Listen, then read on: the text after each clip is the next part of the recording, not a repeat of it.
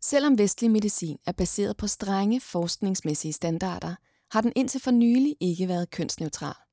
Der er mange eksempler på kønsmæssig skævhed i den medicinske verden, fordi medicin historisk set kun er blevet testet på mænd, selvom mænd og kvinders fysiologi på mange punkter er forskellige. Kvinder er blevet udelukket fra medicinske forsøg, fordi deres biologi er blevet anset for at være for kompliceret på grund af den hormonelle cyklus, som man var bange for ville mudre resultaterne. Først i løbet af de senere år er kvinder blevet en del af test og forsøg på lige fod med mænd. More than 2 billion people own a smartphone and have access to thousands of years of accumulated human knowledge. Yet one thing continues to be a mystery, a taboo. The menstrual cycle isn't just your period. It's a vital sign, like your pulse or body temperature, and it affects everything from your sleep to bone density and even heart health. Talking about hormones is still really taboo. Reproductive health just isn't treated with the same seriousness as other aspects of health. Menstruation, overgangsalder og kvinders helbred og sundhed i det hele taget har været et overset område. Men nu begynder flere og flere at interessere sig for tracking, diagnostisering og behandling af de sygdomme og ubalancer, som påvirker kvinder. For få år siden var det krydser i kalenderen og hjemmelavede udregninger. Men nu er det et tab i en app. Kvinders sundhed har fået deres eget udtryk i teknologi. I dag skal det handle om femtech.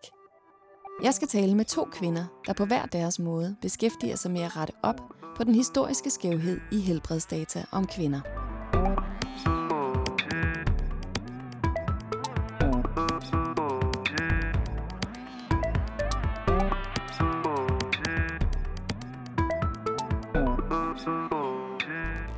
Bias er en uundgåelig del af livet, eftersom vi hver især har et begrænset udsyn i verden. Tanken om, at en maskine kan gøre det bedre end os, er forjættende. Og overalt støder vi på teknologi, som gennem sortering og anbefaling påvirker vores verdenssyn og vores beslutninger. Men det vi putter ind i maskinen er også det, der kommer ud. Og ubevidst bias bliver reproduceret og i visse tilfælde forstærket af teknologi. Så hvordan drejer vi på bias-knappen og sørger for lige muligheder for alle?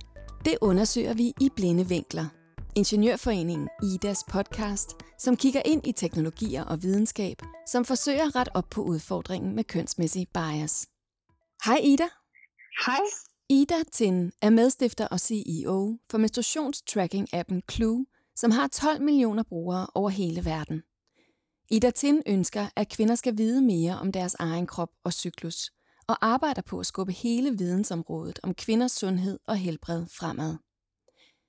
Jeg talte med Ida på en solskinsdag i Berlin, hvor hun mellem møder opholdt sig i en park, og vi har derfor selskab af en temmelig insisterende solsort i baggrunden. Vil du starte med at fortælle mig, hvad er Clue for en app? Clue er en app, som hjælper kvinder med at tracke, hvad der sker i deres krop, relateret til deres reproduktive sundhed.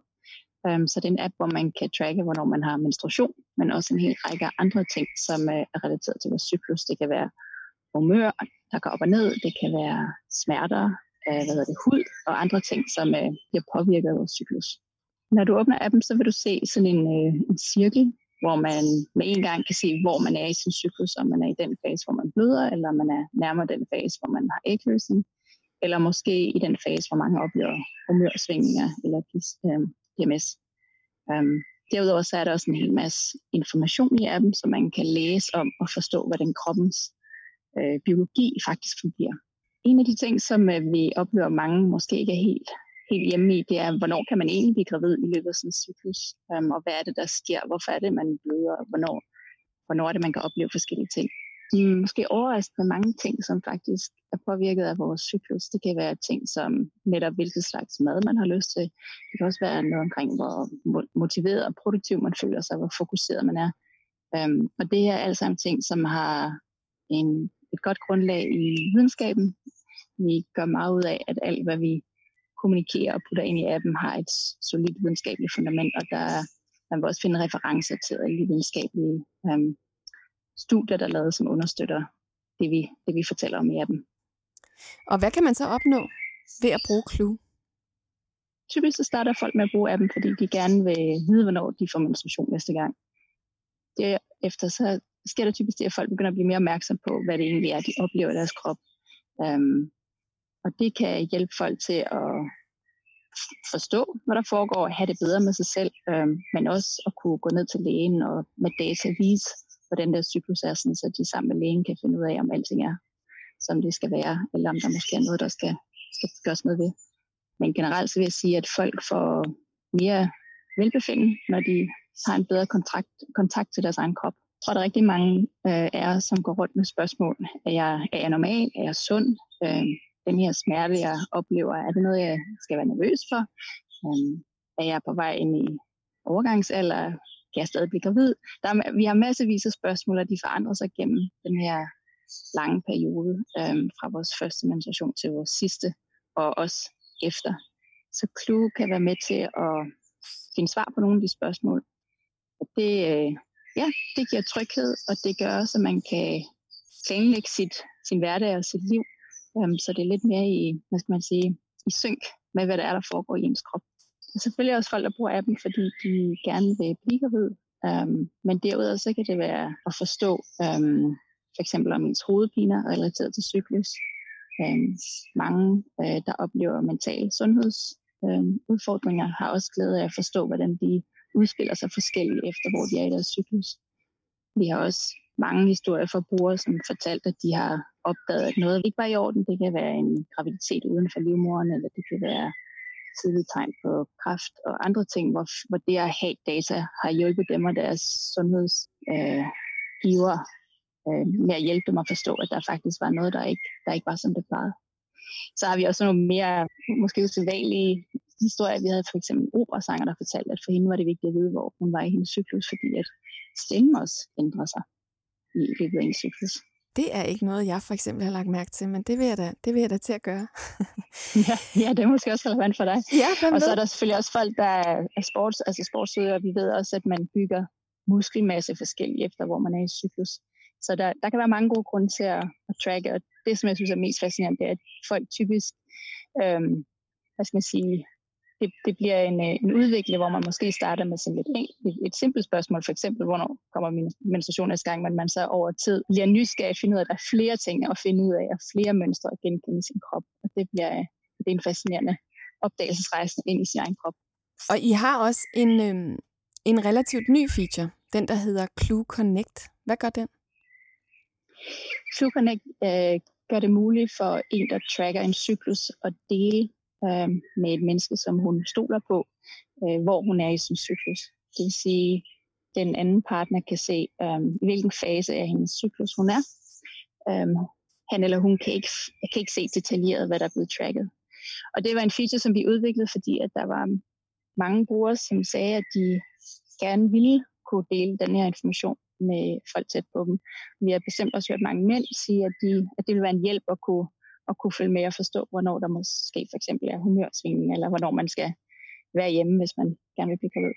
Og så måske lidt overraskende, så har vi set, at der er faktisk mange, der deler deres cyklus, ikke bare med deres romantiske partner, men det kan også være en datter til hendes mor, eller det kan være folk, der deler lejlighed, eller det kan være en sportstræner. Så der kan være mange grunde til, at folk gerne vil lade nogle andre vide, hvad der foregår. Det lyder meget intimt for mig, men er vi, er vi på vej hen et sted, hvor det kan være mere legitimt at bruge viden om ens cyklus sådan lidt mere åbent? Altså at tale om det som en del af, ja, hvordan man har det, hvor oplagt man er, alle de her andre faktorer, som du siger, spiller ind i, hvordan vi fungerer?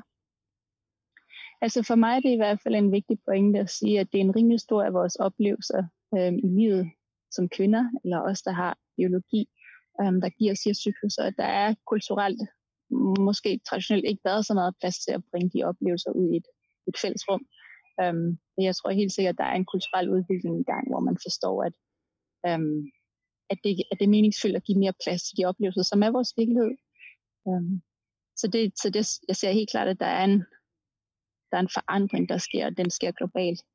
Øhm, og som kan blive støttet af at have, have mere data og mere viden om, hvad, hvad er det egentlig, der foregår.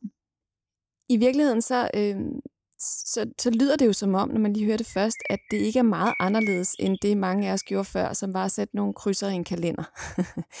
og læg, altså, øh, gør, hvad gør appen mere, end bare at registrere, hvornår bestemte ting sker? Jeg vil sige, at du har ret i, at det er en gammel, øh, hvad skal man sige, vane, øh, som mange har haft, og som vi bygger videre på. Det man kan, når man samler data og meget data, øh, det er, at man kan genkende mønstre bedre, man kan give forudsigelser, øhm, og man kan hjælpe folk med også at opsamle den viden, så man kan processere den. En af de ting, som jeg eller som har været vigtig for mig fra starten, det er at sige, at vi, når vi nu har det her store datasæt, hvordan sørger vi så for, at forskning også skal få glæde af det. Øhm, og det er noget, som vi har været meget sådan, øh, klare omkring i forhold til vores brugere, at sige, vi, vi vil gerne have lov til at dele den her data med, med forskningsinstitutter, sådan så at hver gang du tracker et datapoint, så, så flytter vi viden om kvinders sundhed fremad. Jeg tror, vi er på vej ind i en tidsalder, hvor vi bliver meget, vi er blevet vant til, at en, en Netflix skal finde ud af, hvilken slags film vi sikkert godt kan lide, og måske kan vi også snart forestille os, at der kan være en, en app og en algoritme, der kan fortælle os noget om, for eksempel, hvor mange år mere er vi fertile, eller øhm, kan jeg forvente en hovedpine i morgen, um, som er nogle af de ting, som vi begynder at kunne. Hvad er det for nogle forskningsprojekter, I, I for eksempel deler dataen med? Vi har lavet øh, forskellige. Vi lavede et, som handlede om, hvordan folk øh, snakker om menstruation. Det var sådan mere antropologisk øh, rettet, som var fascinerende at høre til hvilke yderligheder vi går sprogligt for at undgå at sige menstruation rundt omkring i verden. um, vi har også lavet et forskningsprojekt, der handler om, hvordan øh, der er en sammenhæng mellem overførte, seksuelt overførte sygdomme, og hvordan de her infektionsniveauer giver sig udtryk i kroppen som humørsvingninger. Så altså sammenhæng mellem øh, seksuelt overførte sygdomme og PMS, som er fascinerende.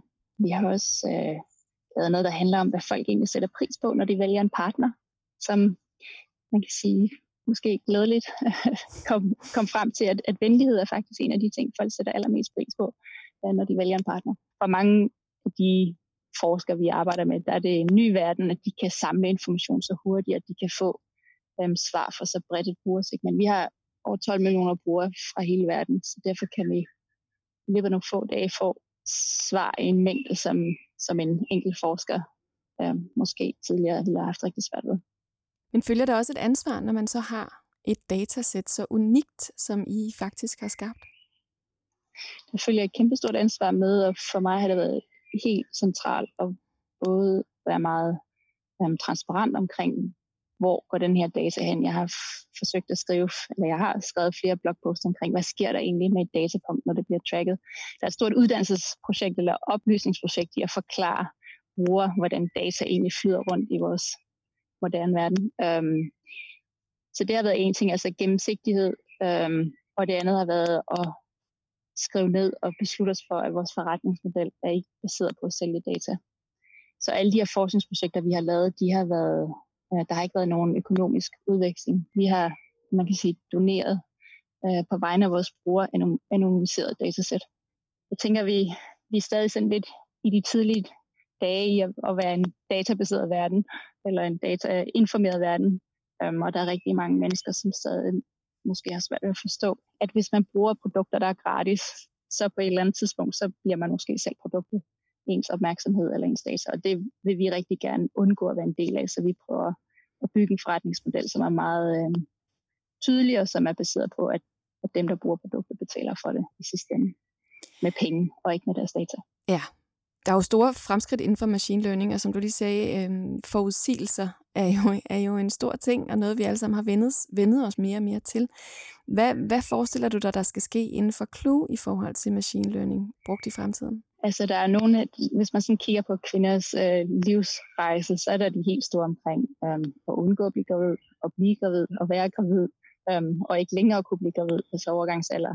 Og jeg tror, at i hver eneste af de her faser, der vil man kunne bruge data og machine learning til at hjælpe folk med at forudsige øhm, deres rejse bedre. Øhm, så det så jeg vil sige, vi, øh, vi kigger ind i alle de livsfaser, øhm, og nogle ting vil brugerne med i år, og nogle ting kommer til at tage lidt længere tid. Regner du med, at Clue kan bruges som prævention i fremtiden? Ja, det regner jeg med. Øhm, Præcis hvornår det kommer til at ske, og hvilken form det kommer til at tage, det må vi se. Men øhm, jeg kan se, at det er et stort behov, folk har. Og jeg kan se, at der er mange kvinder, som øhm, ikke finder den slags familieplanlægning metode, som passer dem rigtig godt. Så jeg vil sige, der er, der er brug for både, at vi kommer på banen med noget nyt, og forhåbentlig også, at mange andre gør. Det er jo en app, hvor man hovedsageligt selv indtaster data. Kigger I også på, hvordan man kan bruge automatisering? Vi har et par integrationer med ting, der sender datastrømmen automatiseret. Men der er stadig ikke udviklet data, øh, sensorer, som kan give os data omkring for eksempel, hvor ondt noget gør, eller vores humør, eller sex kan man måske godt se, men måske er det federe selv at fortælle af dem, hvornår man har sex, i stedet for nogen overvåger det. um, så, så, så det er på vej, men måske lidt overraskende, så er der faktisk rigtig mange brugere, som ikke siger, åh, det ville være fedt, hvis, jeg kunne, hvis vi kunne automatisere det her data input, men, men mere siger, jeg kunne godt tænke mig at track mere, og, og track det mere øh, i detaljer. Så jeg vil sige, forløbig, så arbejder vi faktisk mere på at gøre det muligt for folk at track mere manuelt. Um, det betyder ikke, at vi ikke også kigger på sensorer. Jeg tror, der er øh, en ny slags, en ny generation af sensorer på vej, som kan kigge ind i kroppen på mere molekylært niveau. Og dem har vi rigtig meget opmærksomhed på, um, fordi det er de ting, man så ikke selv kan track. Så det, er, det, det kommer til at være en udvikling, der fortsætter, det er helt sikkert. Det er faktisk dig, Ida, der har coinet udtrykket femtech, som vi er nogen, der har taget meget til os. Hvad betyder det, at den kategori af teknologi har fået sin egen betegnelse? Jeg tror for os, der bygger produkter, der kan det være en hjælp at forstå, at vi er en del af en større um, samling mennesker i verden, der kigger på de her ting. Og jeg tror fra investorernes side, der øh, er det både, det gør både øh, vores service og firmaer mere synlige, men det gør det også lettere at håndtere, tror jeg, sådan rent socialt. Øh, mange af investorerne er stadig mænd, og jeg tror, det gør, det, jeg tror, det gør samtalen lettere for dem at, for, at kunne sige, at de investerer i et femtech-firma, end at sige, at de har investeret i et firma, der arbejder med øhm, kvinders bækkenbund, eller hvad det nu er. Um, og så tror jeg også for brugerne, at det er da et kulturelt tegn, at teknologi begynder at tage kvinders behov alvorligt um, på en måde, som desværre har været temmelig overset tidligere. Men har du oplevet, at folk direkte har set ned på det her område, fordi det beskæftiger sig med menstruation, som er tabubelagt på den ene eller anden måde? Jeg tror, de fleste af den slags kulturelle normer, de er ubevidste. Um, så jeg, jeg vil sige, jeg er aldrig blevet um, grinet af, eller sådan, øh, sådan direkte, hvad skal man sige, øh, taget dårligt imod på grund af emnet. Men jeg tror da helt klart, at, det, at der er nogle, nogle barriere øh, for en investor til at sige ja til at investere i noget, der kvinde, der gør med kvinders sundhed, øh, på en måde, som ikke er, hvis man snakker om at lave en e-scooter eller øh, food delivery firma eller et eller andet andet. Det, jeg vil sige, det er, der, der er der heldigvis sket meget, siden jeg startede med Clue, um, og den fornemmelse af, at det var et niche-produkt, den, den tror jeg heldigvis, folk har indset, at det er det jo selvfølgelig ikke, når det nu vedrører halvdelen af jordens befolkning, og man kan godt argumentere for måske også den anden halvdel. Hvad er det, teknologi kan i forhold til at højne vores forståelse for helbred og sundhed? Men når man kan se noget, og man kan se mønstre, så forstår man mere, end hvis man kun er i, i øjeblikket, um, så det giver et overblik. Men generelt så har der været en underinvestering ind i at forske i kvinders sundhed. Um, så det at have mere data gør det simpelthen også muligt at, at lære mere hurtigt som forskningscommunity. Og så tror jeg også, at man, det, man beskæftiger sig med og kigger på, det bliver en mere integreret del af vores kultur. Og det, at der ikke har været plads nok til at udtrykke den virkelighed, som vi lever hver dag som kvinder eller folk med cyklus, det, det er da problematisk, fordi det skal da påvirke, hvordan vores arbejdsliv er formet, hvordan vores produkter er formet, hvordan vores sundhedsvæsen er formet, og mange andre ting. Så det, så det er rigtig vigtigt. Så det har en betydning for kvinders sundhed frem i tiden, at der nu indsamles langt mere data om vores biologi herunder menstruationscyklus? Jamen, det er helt oplagt, og vi lærer mere og mere, at kvinders cyklus er en meget stærk indikator for vores generelle sundhed. Um, faktisk er der folk, der arbejder på, at, at, cyk- at det at have menstruation skal være et, et livstegn på samme måde som øh, åndedræt eller hjerterytme er. Så jeg vil sige, at der er stadig et stort øh, rum for vores bevidsthed omkring, hvad der sker i kvindekroppen på grund af vores cyklus. Meget stor rum til, at det bliver sådan mere udbredt forståelse i vores samfund. Og for hver enkelt kvinde, der, der er masser og masser af ting, som vi har brug for at opdage og udforske omkring vores kroppe. Ida, tusind tak, for din tid og for at fortælle os om Clue med fuglesang i baggrunden. Det var en fornøjelse.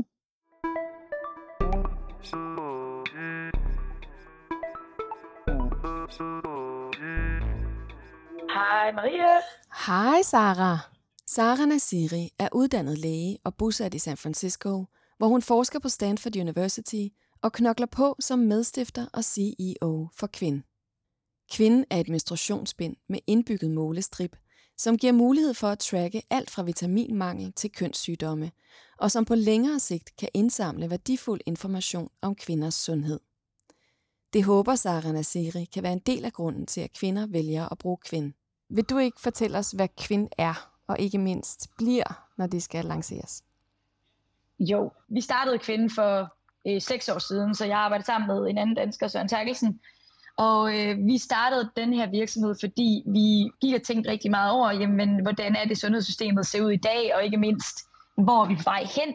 Hvad, hvordan ser det fremtidens sundhedssystem ud? Og prævention er jo, øh, altså det med at være præventiv er noget, som øh, vi, vi forsøger os på i dag, men i den grad, vi tror på, det, at fremtidens sundhedssystem, der handler det meget mere om, øh, hvad kan man sige, frem for at gøre syge mennesker raske, jamen så holde raske mennesker raske. Og for at kunne gøre det, jamen så skal man have adgang til biologisk materiale, fordi hvis vi skal begynde at være, virkelig være, at have et præventivt syg, sundhedssystem, så handler det om at opdage, at der er en, en udvikling, biologisk udvikling på vej, der kunne lede til en sygdom, inden at man begynder for eksempel at se symptomer.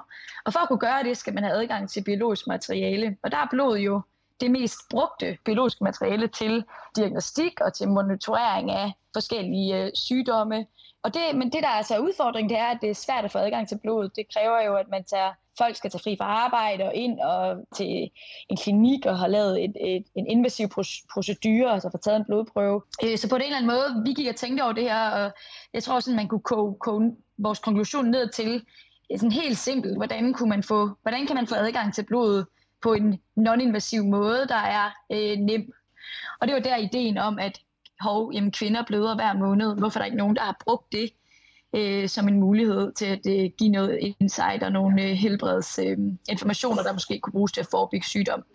Det er et modificeret menstruationsbind, så man kan, når man får øh, det her produkt i hånden, jamen, så ligner det et, et helt almindeligt bind. Og det bruges og føles også som et helt almindeligt bind, når man, øh, når man bruger det.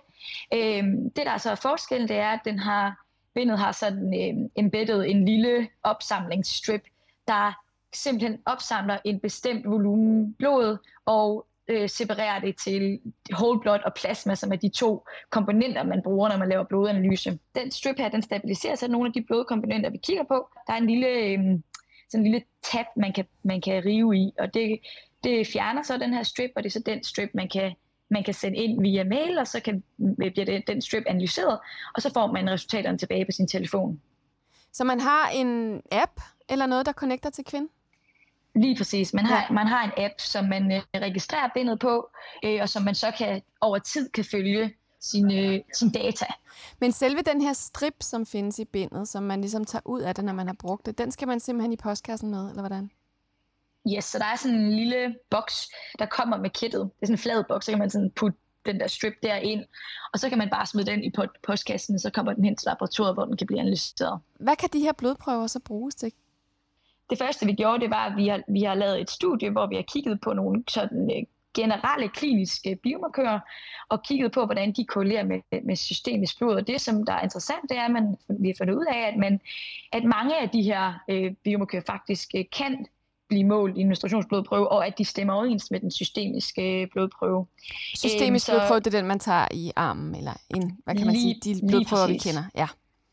Så øh, vi har valideret 14 forskellige, og nogle, et, et par eksempler kunne være øh, hemoglobin A1C, som er det, man bruger til øh, at monitorere diabetespatienter, og også diagnostisere diabetespatienter, men, men også fertilitetshormoner, øh, FSH, LH, østrogen og vitaminer og hvad kan man så bruge det til? Altså hvis man ikke er helt inde i, i, i de medicinske udtryk, hvad er det, man kan, man kan få ud af at bruge det her bind? Det, det vil være lidt forskelligt. Man kan sige, hvis man er en kronisk patient, som har øh, for eksempel har diabetes eller en tyreoidea-sygdom, jamen så er der jo et behov for, at det, man skal ind og have målt nogle bestemte biomarkører regelmæssigt.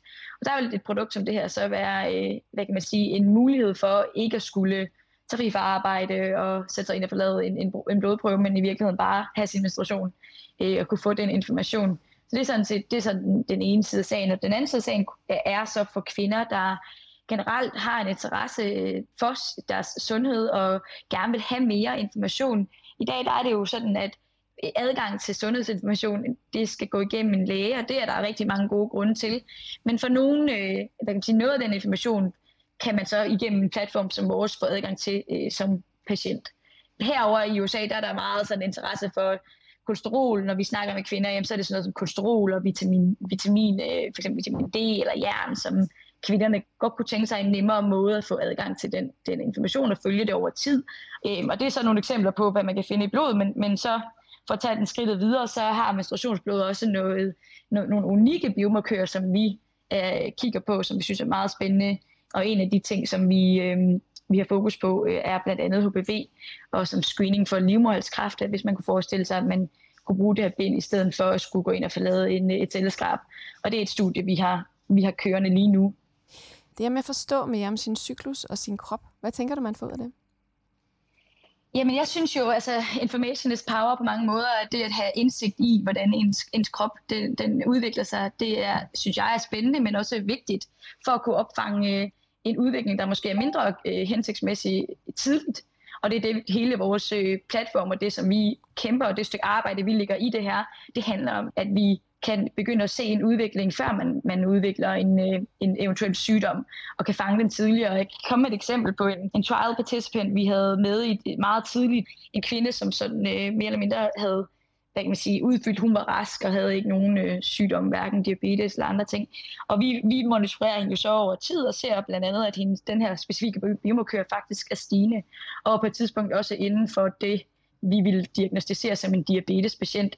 Og man kan sige, som platform, der øh, går vi ikke ind og siger, at du har diabetes, øh, men, men tværtimod bare, øh, vi fortæller dig, hvad dit level er, og, og så kan vi sige, at vi synes, at, at det kunne være en god idé at gå til lægen få tjekket op på det. Og det viste sig så, at hun havde diabetes. Og hvad, hvad betyder det så? Jamen det betyder jo, at hun kan komme ind og få behandling, og man kan der er nogle helt basale livsstilsændringer, som hun kan blive motiveret til eventuelt at uh, gå i gang med, som kan forebygge en masse konsekvenser sådan på længere sigt. Er I bevidste om det her med, at uh, hele den her quantified self-bølge, og det her med at ville mm. tracke mm. sig selv på alle mulige måder, når man sover, hvor meget man bevæger sig, og alle mulige andre ting, mm. at det måske også kan give noget, altså noget stress, eller ligefrem angst? Ja, altså, jeg tror, at styrken i vores platform er, at det er det, vi kigger på, det er blod, og det er biomarkører, som er altså, der er ikke nogen tvivl om, øh, har klinisk værdi, og den information, man får ud af det, er øh, hvad kan man sige, sådan meget actionable på den måde, at, at vi ved, at hvis, det, hvis udviklingen er på den her måde, så er det meget øh, undersøgt og almindeligt accepteret, at så betyder det x, y, z, og vi kan fortælle dig ret konkret, hvad du så skal gøre som next step. Øhm, jeg tror, det der er vigtigt, det er, at, at når vi laver quantified self, for når vi monitorerer os selv, jamen jeg tror, det handler i virkeligheden om, hvad det er for noget information, vi får, og sørge for, at det er noget information, vi rent faktisk kan bruge til noget. Øh, det er i hvert fald en af de ting, der gør, at jeg synes, at kvinder og Q-pads er spændende, fordi det netop er blod og ikke, altså for eksempel, øh, der er jo masser af ting med steps, og hvor mange skridt har man taget sig, som også er, er vigtigt, men det her, det er meget sådan sort på hvidt, øh, en blodprøve, den information, man kan få ud af den. Øh, men, men, men altså, du har jo ret i, at kan man, kan man snakke om, at der også kunne være for meget information, og det er helt sikkert en balance, hvor, hvor meget information øh, man er interesseret i, og hvor meget information man ligesom giver. Men jeg synes, det er op til brugeren, og der er selvfølgelig nogle begrænsninger, øh, også i forhold til, hvad for noget information vi kan give. Øh, det har jo rigtig meget at gøre med lovgivning og regulationer og FDA og, og sådan nogle ting. Det er jo netop nogle ret intime og private data, man deler med kvinden. Er det, er det nogle data, som I skal tjene penge på? Man kan sige, at der er to sider af det af, af kvinder. Det, den ene side af, af kvinden, det er, at man jo som øh, bruger af det her produkt, kan få noget information om sig selv. Og det er hvad kan man sige, det primære. Øh, men det sekundære, som også er, betyder rigtig meget for os, det er selvfølgelig tanken om, at, at når man bruger øh, kvinden, jamen, så er der noget data, og der er noget, en masse viden i at, hvad kan man sige, at tracke folk over tid, øh, som kan gøre, at vi får noget indsigt omkring kvindesygdomme og udvikling af kvindesygdomme jeg tror simpelthen ikke, der findes en virksomhed, der har kunne indsamle blod hver eneste måned.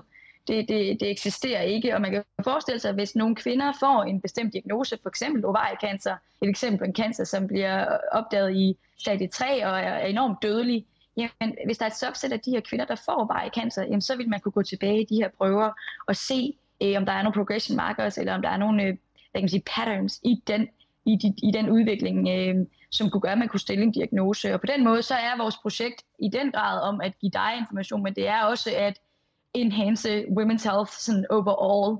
Øhm, og det er der jo den grad øh, brug for, øh, især øh, inden for kvindesygdomme, som er underrepræsenteret, og, og har, ja, hvor der er rigtig mange øh, ting, vi, vi stadigvæk ikke ved noget om. Så for at sige svaret på de, de, de spørgsmål, så er, så er svaret, at, at vi øh, helt fra starten af, både Søren og jeg, er helt enige om, i hvert fald som medicinsk virksomhed, at den data, der bliver opsamlet, det er, det er brugeren, der ejer dataen. Det er yours to own, som vi, vi har øh, sådan en, nogle forskellige belief systems, så der er blandt andet, at men dataen er yours to own, det er dig, der ejer din data, men når det så er sagt, så øh, håber vi selvfølgelig, at kvinder vil bidrage til, at vi kan øh, forske videre i, i noget af det her data og bruge det til at øh, forbedre øh, kvindesygdomme og diagnostikken af kvindesygdomme.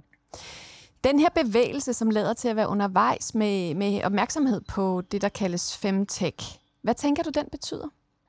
Øhm, det synes jeg er en positiv udvikling. Jeg synes, det er spændende at se, øh, at øh, der begynder at være fokus på det, både sådan fra øh, altså i iværksættere og folk, der ligesom tager initiativ til at sige, jeg vil gerne, jeg er passioneret omkring det her område, jeg vil gerne bruge mit liv på at, at øh, forbedre øh, det her område, men også fra investeringssiden, at investorerne begynder at, at, at kan se, at der faktisk er en kæmpe mulighed øh, i, i femtech. Har du oplevet, at folk har set ned på health tech til kvinder, specielt omkring det her med menstruation? Ja, det har jeg i den grad. Jeg synes, at det har været... Jeg synes, vi har oplevet både og. Altså, der, ja, det er faktisk sjovt, du nævner det, fordi Jamen selv fra sundhedsprofessionelle, øh, hvor man må sige, jamen altså en blodprøve, som for eksempel menstruationsblod, kunne have en kæmpe, kæmpe betydning for øh, patienter, at, at man skulle tro, at i hvert fald der var en åbenhed over for at undersøge det, og en åbenhed over for at kigge på den data, der nu engang er, og forholde sig objektivt til den. Men der har vi da oplevet, øh, at øh, det har været svært for folk måske at komme ud over tanken om, at det måske er noget menstruationsblod, som er et tabu, og som måske er et waste product, og det bliver set på som noget jeg siger beskidt, og det er et træls ord at bruge, synes jeg, men, men øh, som noget, som i hvert fald ikke sådan, øh, skulle kunne give værdi, øh, og ikke ligesom har kunnet komme ud over den, øh, hvad kan man sige, den bias, eller den øh, ja, fordom, øh, som menstruationsblod måske har, til så at se, jamen, hvad er det, øh, de positive muligheder, der er i det. Så hvad tænker du, vi stadig mangler i forhold til, at kvinders helbred og interessen for kvinders helbred og viden om kvinders helbred kan komme op på linje med mænds? Ja, men jeg synes, at øh, der, jeg synes, der er lang vej nu, og jeg selvfølgelig interesserer mig rigtig meget for, for, for forskning inden for det her område, og, Øhm, og en af de ting, som jeg godt kan blive, der godt kan skræmme mig lidt, det er jo, at, at man jo taler rigtig meget om det her big data, og det her med, at, øhm, at AI skal kunne begynde at se patterns i alt det her data, vi har opsamlet. Men der er kvinder underrepræsenteret, og man kan jo godt for at vi kan stille nogle ordentlige konklusioner ved hjælp af AI og pattern recognition sådan noget, jamen, så er det sindssygt vigtigt, at den data, vi feeder de her øh, systemer med, at den er ikke biased. Det bliver først rigtig, rigtig skræmmende, når at vi begynder at, at udnytte de her teknologier på et datasæt, som ikke øh, måske i virkeligheden repræsenterer kvinder. Øh, så jeg synes, at øh, der er lang vej, der, altså, udover at jeg synes, der er rigtig mange ting, vi ikke ved, og som vi selvfølgelig skal arbejde på hver, og det arbejder vi på hver eneste dag, at, ligesom at lukke det gap på nogle af de kvindesygdomme, som, som øh, er prævalente. Altså et eksempel er, som PCOS for eksempel, som 10% af alle kvinder har, og hvor vi stadig ikke helt forstår, hvorfor er det, at kvinder udvikler det her, og hvordan kan vi behandle det, øh, ud over den symptomatiske behandling, som eksisterer i dag. Jamen, der skal lukkes et gap for at forstå de her ting, men også, vi er under et tidspres i forhold til, at de her AI og, og forskellige øh, maskiner begynder at, at øh, kigge på de her patterns og, og på et datasæt, som er biased. Så vi, jo, jeg synes, at det, jeg synes, der er lang vej, og jeg synes, at det, det, det er nu, vi skal gøre noget, og det er nu, vi skal begynde at, at, ligesom at lukke det, det, det gap.